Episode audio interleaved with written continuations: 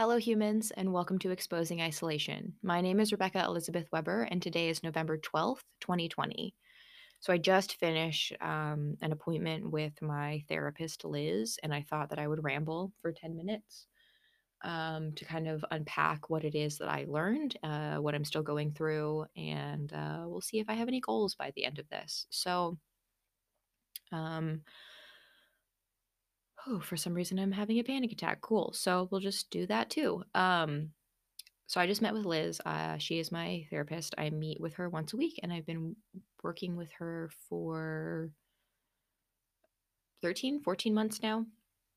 And um, she has really helped me really bring down a a lot of my more uh, hypervigilant and you know stressed responses uh, to being able to not swing so far back and forth between extremes. It's just she's really helped me just like mellow out and have the time to uh, just acknowledge the spectrum of my experience. And today I got to share with her um, kind of what's been going on since the weekend with Thomas.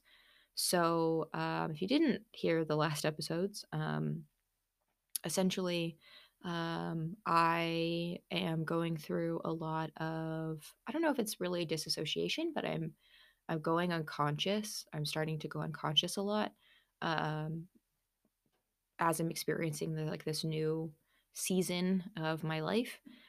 Uh, my husband Thomas um, is a uh, social emotional coach for adults, which is really convenient because I really need a social emotional coach and it's not a coincidence that that's what he has uh, developed into um, with the work that we do on each other and ourselves.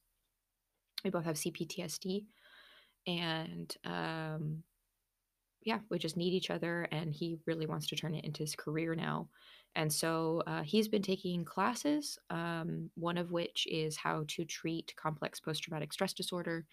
And he's been utilizing those skills, uh, those um, there's just skills on himself, including um, being able to uh, relax himself whenever he notices that he's tense and um, focusing on what he's paying attention to. Um, and there's a few other things. They're called very fancy scientific words. Maybe I'll get him on here to explain it to you.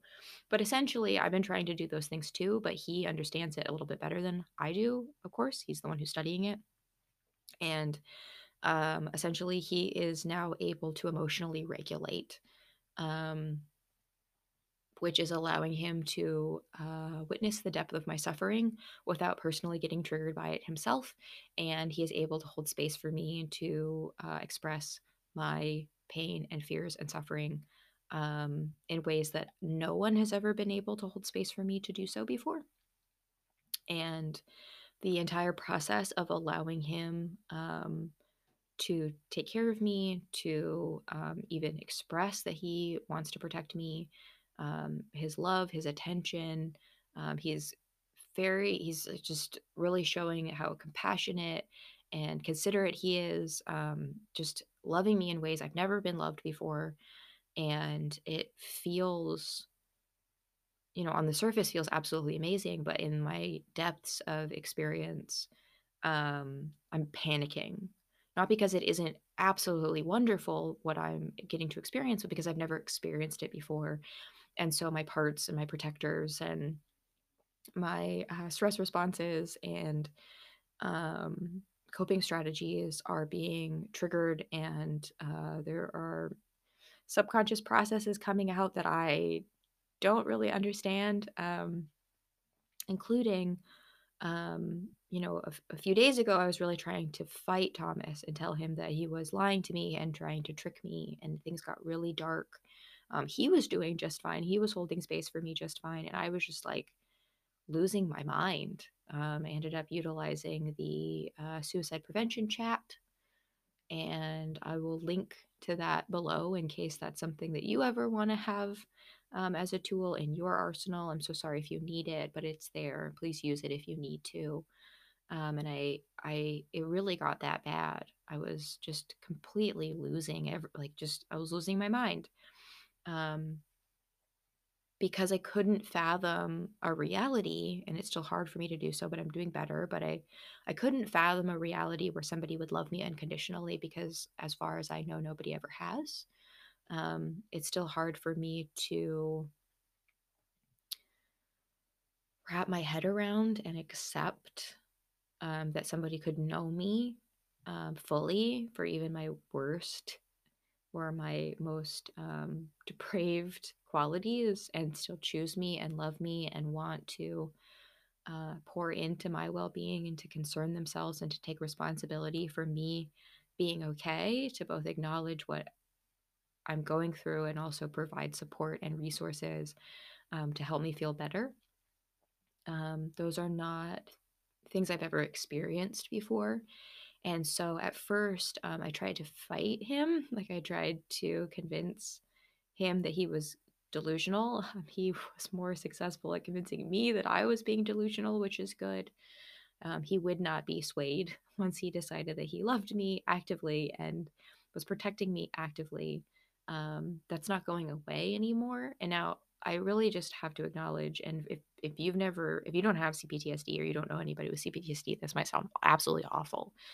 Um, but Thomas has been loving me and you know working to make us money and and do chores and um, take care of me whenever I ask and like just do the brunt of everything for us, despite the fact that he's been more or less disassociative um, for the bulk of our relationship um, up until maybe three years ago. So for the first like four or five years of our relationship, he was mostly um, disassociated all the time. And then in the last like three or four years, um, things have gotten better. And the way that I could describe it is that, you know, I'd, I've had, I would have him active for and and conscious and with me and able to plan things and not getting triggered and not disassociating and not getting defensive for maybe an hour at a time um, then maybe a day or two at a time. And now um, he hasn't disassociated in almost a week. And that is definitely the longest it has ever been. Um, and because of like the depth of effort that he is putting in and the amount of support and space he is providing to me um, my protectors that tell me that i will never be loved and protected and i just have to take care of myself are kind of i don't know those dams are failing and a lot is um, flooding through and um, i'm asking for more help and what's more amazing is that i'm allowing for that help and i never knew before that maybe i wasn't allowing anybody to help me because it scared me and um, what keeps happening is that when either I or Thomas expressed, um, let's see, that what it just happened, like I don't know, 20 minutes ago, where um, I was talking to Thomas about health insurance and how, um, well, he gets health insurance through his job, and I'm getting it through the marketplace, and I'm going to be switching from a really expensive high level plan to a much cheaper low level plan. Um, and I can go into the depth of why I'm doing that later. But essentially, he thanked me for taking the time to do that for myself. And that really surprised me. And my, um, the part of me that really wants to push love away was like, why would you care whether I'm doing this or not? And he kind of gave me the chance to like think, well, why do you think I care? And I was like, because you love me and you care about me and you're taking responsibility for my well-being and you're going to be paying for all of it and not that you're he doesn't make a point of that ever. He never cares that he pays for everything. Um sorry i'm i'm literally going i'm disassociating as i'm trying to explain this to you which really speaks highly to what i'm trying to express. When i try to explain to myself that somebody cares about me is taking responsibility for my well-being and wants the best for me i start going unconscious and i don't know why I don't know if it's like I'm so afraid that I can't handle it or if I'm finally feeling safe and my body really needs to rest. I'm leaning towards the latter because um, there has been other times in my life when my like cortisol and adrenaline drops because dropped because I felt safe. Um, and in that moment, um, well, when I was 20, I almost died. Like I, I went unconscious and I almost didn't come back um, when it's happening now, it's just happening for like in the moment and then for a few minutes and then I come back, but I legitimately, like, stop being able to articulate. I don't I can't speak. Um, another thing that's happening is, like, my eyes blink really rapidly. It's almost like I'm trying to understand things that I something that I have no idea what's going on. Um, there's a lot of physical or somatic experiencing happening, um, as my psychological processes, um, are challenged and change. So I just I just wanted to document that because, um, this is super surreal. Um, it's really intense having things happen, um, to me physically that I am not familiar with and I don't particularly understand what's going on. Um, I did tell Liz about it. She said, "Just take it really slow," that it's gonna take a while for my body to realize that I am safe, um, because it I've never felt safe for a moment. Like, I don't know, I I've never felt safe for extended periods of time, um and now my body is trying to adjust to a completely new way of living, and, um, I think I'm doing okay. Like, I think that it's happening, and I'm not fighting it as much anymore. Um, but the the going unconscious and losing my ability to function, um every time I'm able to get some new insights in, uh, is really weird. And, um, I'll probably just keep trying to document it because what else do I do on this show? So, um, yeah. I think that I'll just leave it there for now, and I'll catch you on the next one. Okay.